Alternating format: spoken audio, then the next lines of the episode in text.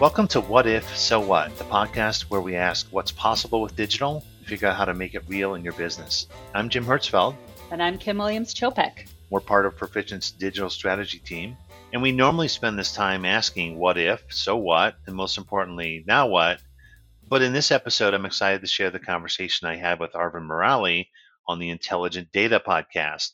Arvin Murali leads the data solutions practice at Perficient and is the chief strategist for data governance. And we wanted to explore the intersection between data, namely the proliferation of data and access to it, and how that is changing the customer experience, which, by the way, is also proliferating in many other ways. For years, the gap between an amazing customer experience and a really gnarly computer science problem has become narrower and narrower. This is a challenge for companies to solve, but it's also a great opportunity for companies to take advantage of so they can get closer to their customers and grow their own business. None of this happens without data. And that's why I'm excited to share this conversation. So let's get started. Hey, listeners. I'm the host of Perficient's Intelligent Data Podcast. My role is a chief data strategist and practice lead of our data intelligence strategy team. Our goal is to help clients articulate the value of data and its strategic imperative of supporting organizational goals. We help our clients with the cultural shift of quote unquote data driven decision making in our first season of the Intelligent Data Podcast, I had some awesome guests who offered some fantastic perspectives about the value of data. Today, we have Jim Hertzfeld, and this is a fireside chat with him of a crossover between experience and intelligence. Jim, want to introduce yourself? Yeah, thanks, Arvin. Hey, it's great to be here. Thanks for the invitation. I'm really excited to talk to you in this format. I know uh, we do a lot with clients and cover a lot of ground, and, and really glad we could kind of step back and and have this focus. I'm also the uh, co-host of another Perficient podcast, an upcoming podcast called "What If So What," and that's a podcast where we're exploring some of the hype and, and excitement around big digital experience topics, and then how companies are making them practical and making them real in their everyday business. I'm also the Perficient's chief strategist for digital, and I lead our digital strategy and innovation team, uh, where we focus on a lot of upfront research from a customer market perspective and build experience ideation and investment planning to build and improve our clients' digital business. I'll just add on to that so that they can take advantage of the data and intelligence that you guys deliver, which is, is happening more and more every day. So, such a timely topic. And again, glad we could be here. Awesome. Well, uh, let's get started. So, Jim, this is a crossover episode after all. Let me start by asking you a fun question. What is your favorite crossover? I think you're thinking, you know, it's TV crossover, right? If we're if we're really kind of getting into it, I think um, there's there's so many sort of sitcom crossovers and and spinoffs too. I would tell you the one kind of really surreal moment that that that I like is is in The Office. There were two versions of The Office. There's the, U, the original UK version, then there's the US version, which is you know having a huge resurgence right now. But there was actually an episode where the Ricky Gervais character, David Brent, actually showed up. I think he interviewed with Michael Scott, played by Steve Carell in, in the U.S. office. Really, like just a surreal moment. But the greatest crossover that I think that never happened was uh, more of a fan theory where Bryan Cranston, his character Hal and Malcolm in the Middle, is is the same character as Walter White in Breaking Bad. So it never happened, but it would have been a great crossover. Wow, man, I, I should definitely YouTube The Office crossover right there. Yeah, it's um, it's it's pretty surreal, pretty funny. I'm I'm more of a DC Marvel kind of guy, so you know my crossover would be the, the, episodes. I think it's a, it's a every year they they come up with this set of episodes which does Supergirl, Flash, Batgirl, Arrow, and so many others. It's fun. I mean, you, you watch TV for fun, so I like these kind of yeah comic characters, you know, superheroes great universe, very interconnected. So uh, that's that's that's awesome. Well, all right, let's uh, let's go to our show here. Um, so let's start by asking a simple question, right?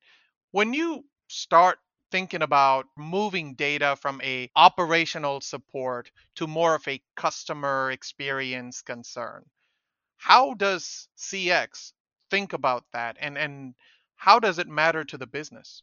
That's a great question. I think it's that is a shift for businesses that seems to be accelerating, particularly over the last five to 10 years. I think if you go way back in sort of traditional IT and business circles, we were just automating processes and, and there's obviously data involved, but that was really the value is, you know, how do we build and run a better business? How, do I improve my supply chain? How do I have a better handle on uh, order to cash? How do I understand my my sales history the best way? And I think as more businesses internally became uh, increasingly reliant upon ERP packages, for example, and again just running a better business, I think that was kind of a natural outcome. I would tell you that Forrester called 2010 the year, the dawn of the customer experience age. And I think through broader sort of digital experience capabilities, you know, we're able to instrument and kind of wire up that customer experience, which gives us more data. So, and the benefit to the customer is the transformation that's given way. So having customers, the reason they're in control is because they have the more they have more transparency into brands and businesses. They can price check, they can get the best deal. There's a, there's a tremendous amount of self service, and then the switching costs are lower. So as they interact with more digital channels, they're just more informed, and the answer is they're in charge. And I think that's when you know a whole new domain of data around customer came to light. And so it's an advantage, right? But it's they have no choice but to extend their expertise from their internal digital operations or business operations to really having to understand and use data to understand what their customers are really thinking and doing because that customer's in charge and because they can. Again, we've instrumented it and we have a whole new batch of data that we never had before. I think that's really the evolution. That's why it matters. And as we're recording this podcast episode, the 2020 presidential elections are going on. One thing that I'm always curious about, if you've noticed any television channels, they have this humongous TV screen which shows you all the different compartments and how the electoral votes are constantly changing real time. behind the scenes, that's data doing all this work for you. And then some of the TV channels actually predict who's going to win in this particular region, if you will. And what's interesting in those shows is that how the host actually uses touchscreen and he or she is able to drill down and drill back up and tell us that story. That itself shows you how these two work with each other and both the value of data, but at the same time, you need a UX to use it effectively that's where I see increasingly data changing from just a business support mechanism to more of a game changer. Well, I think, uh, yeah, and the, the, data visualization matters. And I know because of the volume of data, there was this concept called DRIP, data rich, information poor, because we're overloaded with information. Of course, an election, there's obviously a lot at stake and there's a lot of details, and a lot of moving parts. So I think that, yeah, that is why those DRIP concerns require better visualization and better insight into you know how customers or viewers in this case are able to process that information and do it in a sort of fluid way that ties back to the story that the reporter or the presenter or the brand is trying to sell. Right, right. Well, that's that's I like the drip analogy here. Yeah, yeah. Let's start with the the why, what, hows of UX design. Could you help me understand, um, you know, in your perspective, what are those? Well, I love the framing that you choose there, Arvin. Like, you know, why, what, and how is is important to me. That kind of goes back to Simon Sinek's Golden Circle. I think it's such a powerful structure for for a lot of things. When we think about experience design, we think about customer experience design in an omni-channel world, which is the world we all live in, right? It's 3D. It's not 2D. We actually start with why, and our motivation is to understand and build empathy. We do that with what we call three voices there's the voice of the customer, the voice of the market, and the voice of the business. This is just setting context, motivation, and grounding things that we're focusing on the right outcomes, right? Which is the big why question. So, voice of the customer, we deduce that into empathy through what we're called customer journeys. Um, identifying the problems and the tasks that they have to solve, the conditions in which they have to solve those problems. So to get back to your election coverage, people want to know, I cast my vote. What was the outcome? What was the result of that? What's going to happen over the next four years? You know, we want to answer those questions. Those are problems, and there's emotion involved as well, and and there's urgency. It's supposed to be one day. And then we look at the voice of the market. So the voice of the market is what does the competitive intelligence say? So consumers and customers have expectations that they're bringing to a brand based on not just their competitors, but what are the what we call comparables, and and those are really setting expectations. So if you had a great experience somewhere, if it was maybe making a reservation on OpenTable, and now I'm trying to find a doctor, actually that reservation and that find a doctor actually shares some similarities in terms of the experience, and that drives expectations. So that the voice of the market in competitive intelligence is really about leveling expectations. And then finally, what we call the voice of the business. What is the business trying to get out of this? If they could satisfy everything the customer needs, what do we do about it? And that gets to the second question, which is what? What are the experiences, the flows, the stories that I want to deliver? And then what are the capabilities, processes, and technology that I have to create inside my business to drive it? I love to use the example of a drive through window. Drive through window is a great experience. We've all done it.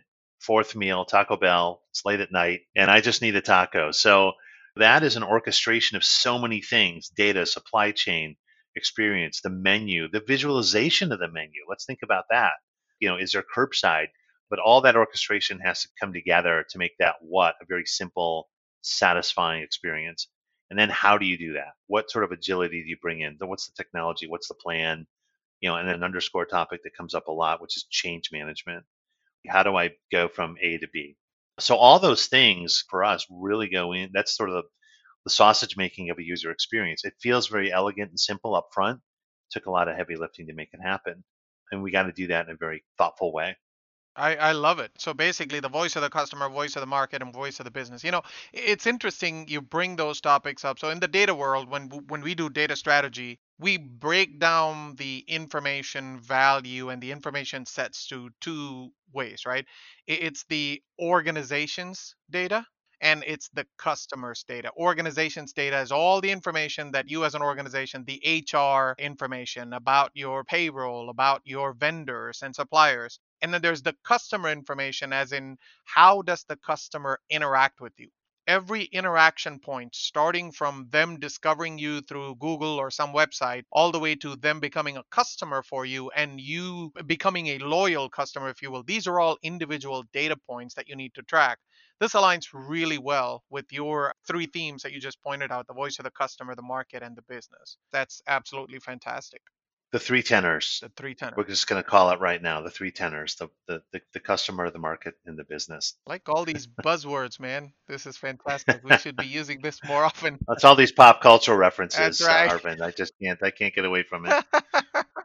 I wish I know a little bit more about that, but hey, another topic. Okay, so I wanted to drill down on something you said earlier analytic storytelling. Uh, Look, it's coming more and more uh, in, in my discussions with the clients. What does that mean to you, Jim?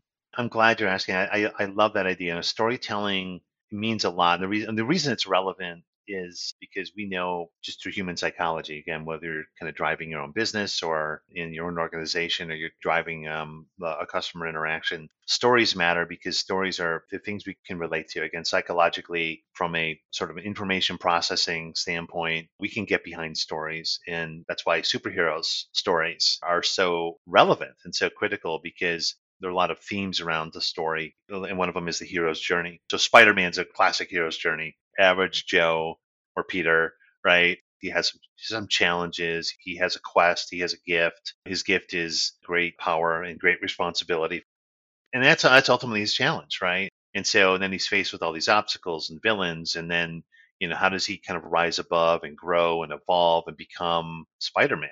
And that's the classic hero's journey. Star Wars, same thing all the great westerns follow a very similar story arc and that works because people can relate to it, they can humanize it, and then they can understand it. And that's why you know we use the election as an example. There's a lot at play, and it's complex. So how does visualization become part of the story narrative? I want to share one really great tip for everyone that I think gets people into the storytelling mode, you know, without going to film school. And I think what most people think of is what's called the and then arc, where we just say, well, this happened, then this happened, and then this happened. So if you're telling a story with data, in the old world, you might say, well, customers were confused by our products. And then we gave them a better product page. And then we had to give them better product data to make that page come to life. And that's that's might be an accurate story. That might be an accurate accounting of what happened. But a better version might be using a couple of other keywords, therefore and but. And so I might tell that story a different way. Customers wanted to know more about our products, but we weren't giving them enough product detail in the right way. Therefore, we quantified their journey to understand it and give them the product data that would help them solve their problems. And that's a different way of telling the story. Can I add one more little line item to that? Please. Yes. And due to that, we got 14% increase in conversion rates and 20% of fewer customer calls. How about that? That's outstanding. That now we're getting into an even deeper why and the outcomes we're looking for and obviously making the business case. So that's awesome, Marvin. I think when you tie those things together, again, visualization is certainly a creative art form to that, and there's a psychological aspect to that. But I think storytelling is what helps make it stick for a lot of brands. I mean, I'm a data driven guy, so I was doing some research on the storytelling. It, it was outstanding to know that there was a 2019 study conducted by MIT, and basically they said 70% of their participants, who are specifically college grads, their adoption of using, um, you know, a book over a website or some digital information and then, by the way, even within that digital information, making it more chart savvy and have some throw some likes in there to say you like this topic and so on. That kind of gamification increased the adoption by 70%, as in participants were much more involved in the content and interacting with it and using it as they were talking to their professors. So it was a staggering statistic to know that these analytic storytelling does have more engagement, if you will. So, what is the impact of the example that you just gave us? A website design, more product information leading to more adoption. Can you talk to me a little bit about the aesthetics of UX as it relates to branding or design or usability functions? Well, I think um, let's focus on maybe on branding because I think it's an interesting starting point to connect the brand and the experience. I think when you mention aesthetics, I think it's what most people think of when they think of a brand. I mean, it's the most tangible first thing you sense from brand is what does it look like, what can feel like, and that could just be the way you walk into a restaurant and you see the sign and you take in the tone and the decor and you look at the menu. You know, I think a lot of thing, a lot of those things make up brand. To tie that back to sort of storytelling and design, I, mean, I mentioned storytelling has, has always been powerful. And where I think that crosses over from design is you know, we can make that more immersive through media. We have a lot more options, right? So we have more than a signage and a menu. And because people do start with digital, that is where most brand interactions uh, and relationships are, are going to begin from a website or an Instagram feed or an ad, a digital ad, more, more and more. We have to think about the overall journey. And the reason is that is because as brands become more digital first, then the experience that customers have with those digital channels actually becomes the brand. And in fact, we've been saying that for a long time from design circles is again the brand for for years. Go back to watch Mad Men, right? If you're familiar with familiar with that series, very traditional. You know, the company sort of and the brand sort of controlled the message, but now the experience is the brand. It costs a lot of money to acquire customers, and you can lose them with one bad experience. So we have to think about journeys and interactions as increasingly as the experience because each interaction is part of that story. And so by the time a customer gets to, let's say, I mentioned finding a doctor, like that, that story is already underway. They might be halfway through that journey before they have any interaction. And so, you know, that, that story, finding a doctor, I mean, that could be a very tragic story.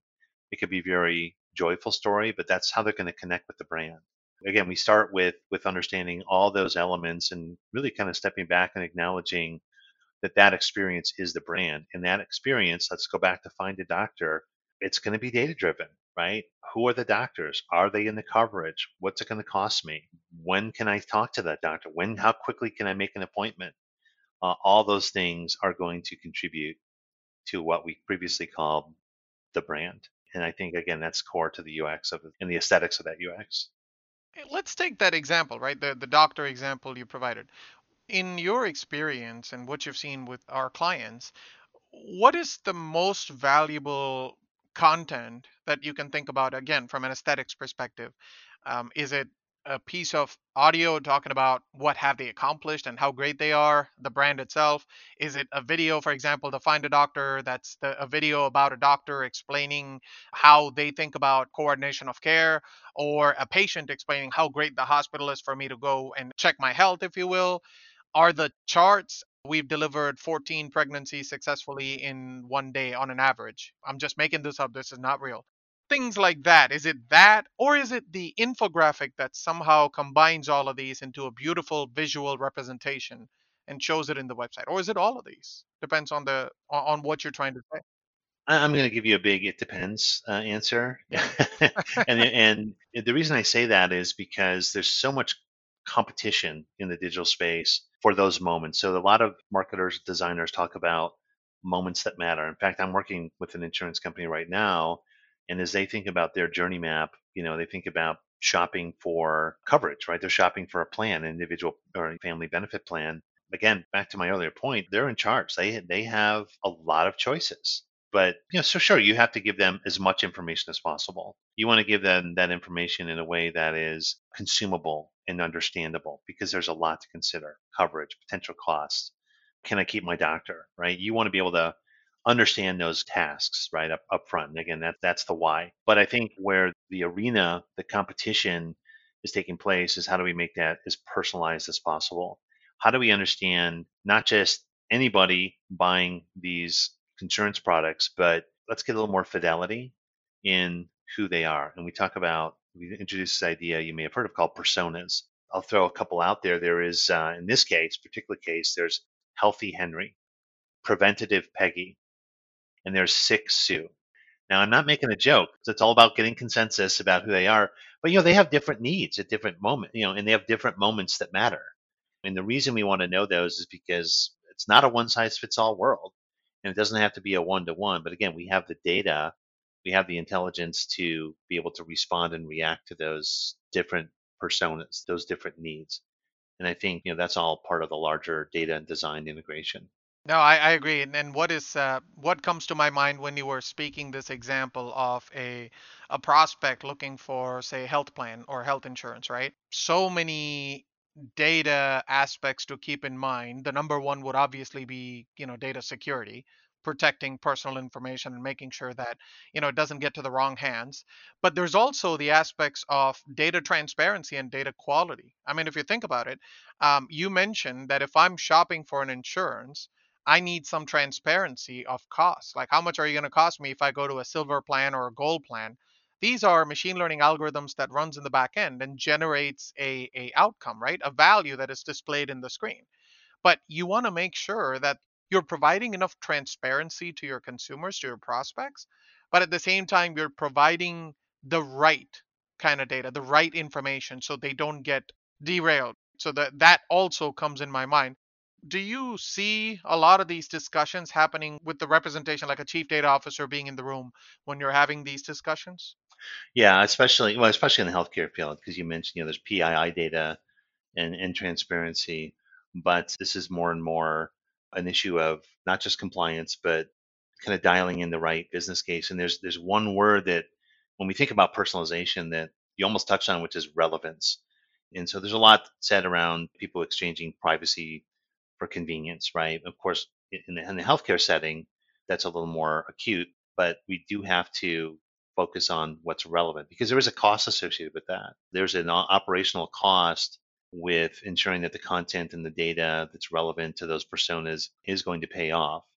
And so I don't want to throw a wet blanket on personalization but by any means, but I think what we find is there's an operational component to ensuring that relevance continues. You know, there's a lot of horror stories about in more innocuous sort of retail scenarios where I'm sending you a birthday card, but your birthday was six months ago. Like nobody wants that. nobody wants right. There's a the downside cost to that. So a lot of possibilities, you know, that are probably limited by both compliance constraints, but uh, limitations, but also there's an ROI even in even in personalization we had Juliet Silver on the show a little while ago, and uh, you know there are three things she mentioned from a healthcare perspective. What is important? I was uh, going back to my notes: resilience, scale, and relevance. So yes, hit, hit the nail in the head. That's awesome. Hey, we talked about the the UX strategy. We talked about the branding. Let's talk about the people, the people who make this happen. In my research, I've seen three types of designers you have the data driven designer who's very quantitative, very rigid, very analytical. Now, again, there's no right or wrong answer on any of these types. Um, I'm going to use the word persona, if you will, which you've outlined before. Then there's the data informed. Now, this is a, a person who's flexible. They prioritize their qualitative characters, like the instinct and their experience, but they use, they get informed with all the quantitative aspects, such as data. And then the last one is kind of the data aware, where they know how to balance right between a data driven and a data informed. Do you see people thinking about it this way? Do you see a lot of the designers focused on one or the other? What are your thoughts on this? I would tell you there's there's definitely a debate, and again, there's a balancing point. There's a key tenet in customer research that's persisted for years. There's there's what people tell you, and then there's what they do. So you can interview people all day long about what their preferences are and their pri- and you can survey them and you can look at their priorities, but invariably that's that's going to be different than their their behavior. It's just a fact of life. We mentioned I mentioned Breaking Bad earlier. There's you know there's actually a, a name for that called the Heisenberg effect. That you know systems will operate as they do, and then but when you start to look at them, you start to measure them, you start to inquire about them, the inquiry actually changes the behavior. It's like putting if you put the principal in the back of the classroom, the teacher's going to behave a little bit differently. The lesson that day is going to be a little bit different. And so you're always going to have that effect. And again, that that's actually the beauty of data. In fact, journey mapping is kind of giving way to what's called journey sciences. You know, and this is where analytics, which are incredibly sophisticated today, everybody wants to know and collect the right data. But there's also this, uh, this issue of what we call signal to noise ratio. So we, we want to know everything just in case. But I guess the way we go about it is trying to find a balancing point you start with a hypothesis. You might use journey sciences to say, you know what, most of the people are going down this path and they're buying these things and we're giving attribution to this content. So that seems like a, something we should look at. And then you swing the pendulum to a more qualitative treatment. You start to look at competitive analysis, approximate what people expect. But most important thing is you iteratively test those hypotheses. That's the center of a great design process. A little bit of qualitative, a little bit of quantitative. Make sure you quickly iterate and test. That's kind of at the center of design thinking. And it's also how you bring data scientists and designers together in the same room. And Arvin, I know our teams are working on a couple of really cool uh, sort of AI driven experiences where, you know, that are very cognitive driven. And the idea of kind of getting into some of that, the psychology of those interactions is, is new territory it's a great question. It's something we got to really keep an eye out over the next couple of years. I, I love the way you used psychology of interactions. Interaction is a data, psychology is the experience. You know, when, when you think of these two working together, that gives you a more holistic perspective instead of just doing one or the other. I'm assuming you're more of a data aware designer where you're you're you're you have a healthy mix of both data and experience qualitative and quantitative, as you stated, in in your design techniques. That's awesome. Yeah, that's the, finding that balance is what's going to work. You know, and there's a level of proof too, right? Because you're going to say you got to prove it, and so even when you go through an iterative design process, be ready to measure the outcomes because you're going to do your best to get it right. But but also, customers change their mind. They evolve. Uh, the market evolves. So you got to be ready for change. The only change that is consistent is the change itself, as they say. right. Uh, exactly. And death and taxes, but that's. Uh... love it. Love it. Hey Arvin, this is uh, this has been a lot of fun. I want to turn the tables on you a little bit because uh, you've been asking me a lot of questions, and um, I wanted to kind of turn around a little bit and ask you some questions because, and it was a great kind of jump off point because we were talking about who's in the design room, right? Who's in the stu- the design studio or the lab? The marketers, the designers, the data guys, the scientists, and the answer is everybody. So let me get some of this perspective from you. We've established, you know, you and I are in total agreement that data and, and analytics is becoming increasingly more important in the UX ecosystem in the way brands have evolved. But with products like you know the Adobe Suite and Adobe Analytics becoming more and more sophisticated, more and more integrated into other systems, you know, and ultimately driving not just the digital experience, but the digital marketing and operational decisions. How is that changing the, the way you approach data strategy and what are those implications? That is a fantastic question. So let's let's take a step back and see how data strategy itself has evolved with the whole digital transformation, right? So, conventional data strategy about not even five years ago was all about these massive cloud data platforms. Cloud was up and coming, it's, it's not as mature as it is today. It was about ingesting data into those cloud data platforms, clean it, validate it, and start using it for whatever purpose. It was still very analytics focused. Sure, there's real time data coming in, you can use more data, but that doesn't still support the digital transformation, the fundamental change in the business processes. Now, with the evolution of digital and data products, in fact, you touched up on one of those just a little while ago, it's all about the customer intelligence and intelligent automation kind of thinking, right? So, modern data strategy these days, the most important thing is about generating business value.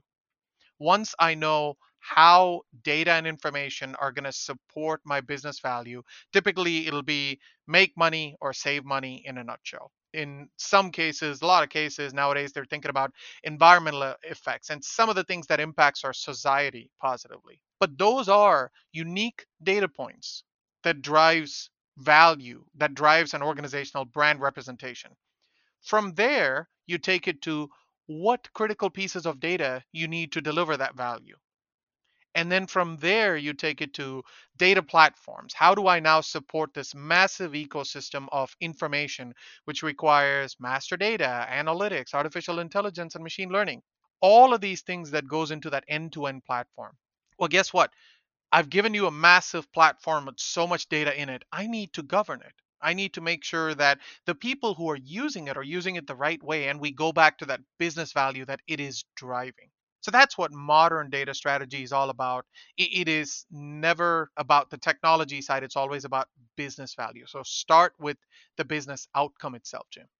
You know, that's that's so it's so cogent today. I remember sort of in the early e-business days, sort of in the late 90s, you, you had all these startups that had move and these conversions were moving so fast, right? And there was no business plan, right? And, and the bubble burst because of that. I will say to anybody who's listening, some, especially some of the bigger enterprise brands, right? There's no free lunch. There's no, you know, none of this happens just because we have to, because like, well, everybody's doing it. Like, I don't think any business is working that way.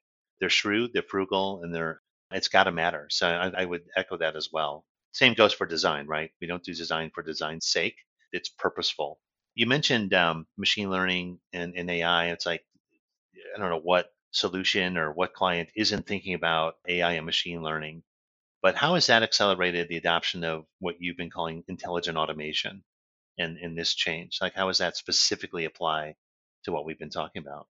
Yeah, yeah. And, and AI has been such a pervasive topic everywhere we talk about. And AI is such a large field, right? It's after industrial evolution, now we're talking about intelligent evolution, where essentially businesses start using artificial intelligence to think like us, think like humans, right? Fundamentally, the promise of AI was automation. This was years ago. Over time, AI evolved into this intelligent automation. It still automates a lot of mundane tasks that humans are doing, it's becoming smarter and smarter. And that means it's getting fed with more and more data. So you think about a simple example like the conversational bots, right? Scripted bots were developed long time ago. Amazon had that 10 years ago, I believe. Now, scripted bots are getting more and more personalized using data by training it more and more and more so that Jim will get a specific response for the question he's asking and Arvin will get a different response yes, it is still a decision tree, but the decision tree itself is driven by data. Just one example of how this automation has evolved into intelligent automation. In fact, there are so many companies that are creating a verb, right? For example, you talk about recommender engine.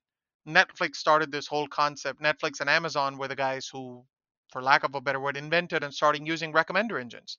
Nowadays, it's personalization's fundamental priority is to build that recommender engine so everybody will have individual recommendations. Then we talk about pricing. A little while ago, you touched up on how transparent should UX designer think about when it comes to showing a competitive price, a plan's price. You take some of the larger insurance companies, right? Health insurance companies. You go to their website, the first thing you would see is we compare insurance company A, B, and C, and they're that transparent because they're confident and they're data driven to say that they are the best in the market and they offer competitive pricing. Amazon does a lot of this. If you Google any product, it'll show up a list of e-commerce websites that offers that product. Amazon will be on the top of that. It'll say it's the most cost effective and sometimes it's not. But those are all data driven. If you think about these, these are all AI driven intelligent automation techniques that's picking up with all of our clients. And again, the fundamentals is you give good data, your AI is going to perform well. Garbage in, garbage everywhere. You bring up Amazon. Amazon's such a great case study on so many different things. But this is going to sound really meta, but you know what Amazon does, if you shop on Amazon, you know they, they will give pricing down to the I call it sort of the random penny. And sometimes you know they'll they're very good about telling you when you this price has gone up or down, and sometimes that might be seven cents, and you're thinking to yourself, does seven cents really matter? You know, I mean, does it? It's uh, but but the the effect of that is not hey, I'm going to save you seven cents. The effect of that is the message that they're delivering to the shopper is I am so concerned about giving you the right price that I am giving you it down to the penny and I'm letting you know when it when it's gone up and down. And you can trust, you know, there's a lot of trust and transparency. We haven't that is implied here, but I've done the work for you. That's a level of trust and convenience that is really behind that, right? They're not trying to say say I'm gonna save you seven cents. It's I've done the work for you. I'm I'm a partner in your shopping journey. And I, I think that is extremely powerful. And you're right, that's an AI acceleration. And I think there are hundreds of adjacent use cases like that where AI and data and transparency will come together to digitally build trust in those brands. And that is, to me, that is one of the coolest things happening out there. Now, the evolution about intelligent automation, Jim, is this edge computing, right? So if you think about a very complicated machine learning algorithm, like think oil sensors, right? You've, you've got these humongous oil wells that are in the middle of nowhere, and you've got thousands and millions of sensors that are sitting there. What if I offer an engineer who's working on this rig a laptop or, a, a, small device, a mobile device, if you will, and show you exactly among the million sensors which one of these sensors are going to go out? This is real. This is this is not some science fiction right? So the challenge then becomes i've got so many features in my ai component that will tell me exactly where what went wrong. However for me to calculate that in the edge i need a very powerful computing ability. This is where it's moving. So it's moving from the traditional websites and apps into edge computing as they call it that is the future of intelligent automation. Again, we're we're still work in progress. GPUs are now becoming cheaper. Uh, companies like NVIDIA are launching the next gen GPU. We're not there yet, but this is the evolution of the robotic age from where we are today. Let's let's let's tie 5G into that and make this a four-hour podcast episode.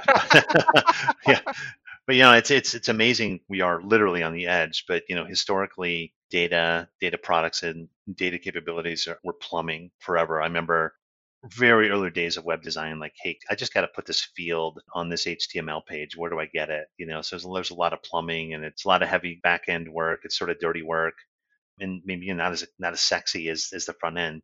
So designers didn't pay much attention to it. They were completely dependent on that data but didn't pay as much attention to it i think early on much less even sort of the business problem that we're trying to solve. I, I think we've come a long way. I mean, just, you know, when wondering, are you noticing that as well? Do you see that changing the way you work with UX designers, changing the way they work with data guys, is that sort of hand in hand bringing product and UX mindset together from our respective point of views? I see it. What do you see? And maybe that's maybe that's how we close this out. That's where we're going to hold hands and uh, and roll up our sleeves. So what you know, what are you seeing? What, what how do you see how are you seeing that evolve? Yeah, simple example, right? So we are in the middle of a pandemic. I give you two choices, Jim. There, there's no, they both are eh, one without the other. I'll give you an advance notice. Your choice A is I give you a fantastic website, a pretty looking website with dirty data on it, not necessarily 100% accurate COVID statistics. All right. But I won't tell you what is the accuracy percent.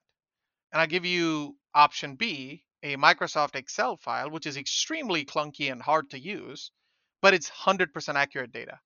Which one do you pick? I'm going to go with data. I mean, again, the context here, survival Exactly. and back to trust and transparency, right?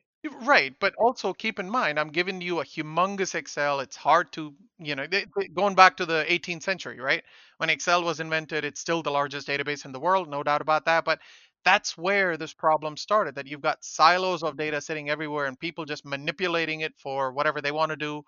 And now, when you combine that user experience where you can use it seamlessly and you can use it for your different business purpose, context, content, and presentation matters quite a bit. I don't think there's one way or the other in my mind. Again, COVID, you're right, it's it's a different context, but I think they too have to work together seamlessly. And I see UX designers closely working with the analytics and the AI guys and vice versa. The, the guys have to understand what goes on in the front end, what does this persona look like and what are their responsibilities? How would they use in two clicks their experience, if you will? I think they go hand in hand, and there's, you know, you can't break one without the other. I think you're right. Maybe I'll bring it all the way back together because I would say yeah, the design is useless without the data, but the data is ineffective without the design. And so maybe I'll tie it back to this. It's it's really a Batman and Robin proposition, isn't it? That's right. I don't want to say which one is Batman and Robin, but okay. Wonder Twins. I don't know. You know the DC, you know the DC and Marvel universe better than I do. Uh, the Avengers. I'll go with Jesse and Heisenberg. So Fair enough. Fair enough. No, that's uh, absolutely, Jim. And this has been a fantastic experience. I, I've learned a lot in the podcast, quite honestly, and and it gives me a perspective as to as being that data guy in the room. What do I need to think about? What are some of the UX techniques that I need to keep in mind as we're talking about the value of data? So, really, really appreciate your time here. I do too. Thanks so much, Arvin. You've been listening to What If So What with Jim Hertzfeld and Kim Williams Chopek. Subscribe to the podcast to make sure you don't miss a single episode. You can find this season, along with show notes, at perficient.com. We're also on iTunes, Spotify, Amazon, Google, and other major podcast platforms. Thanks for listening.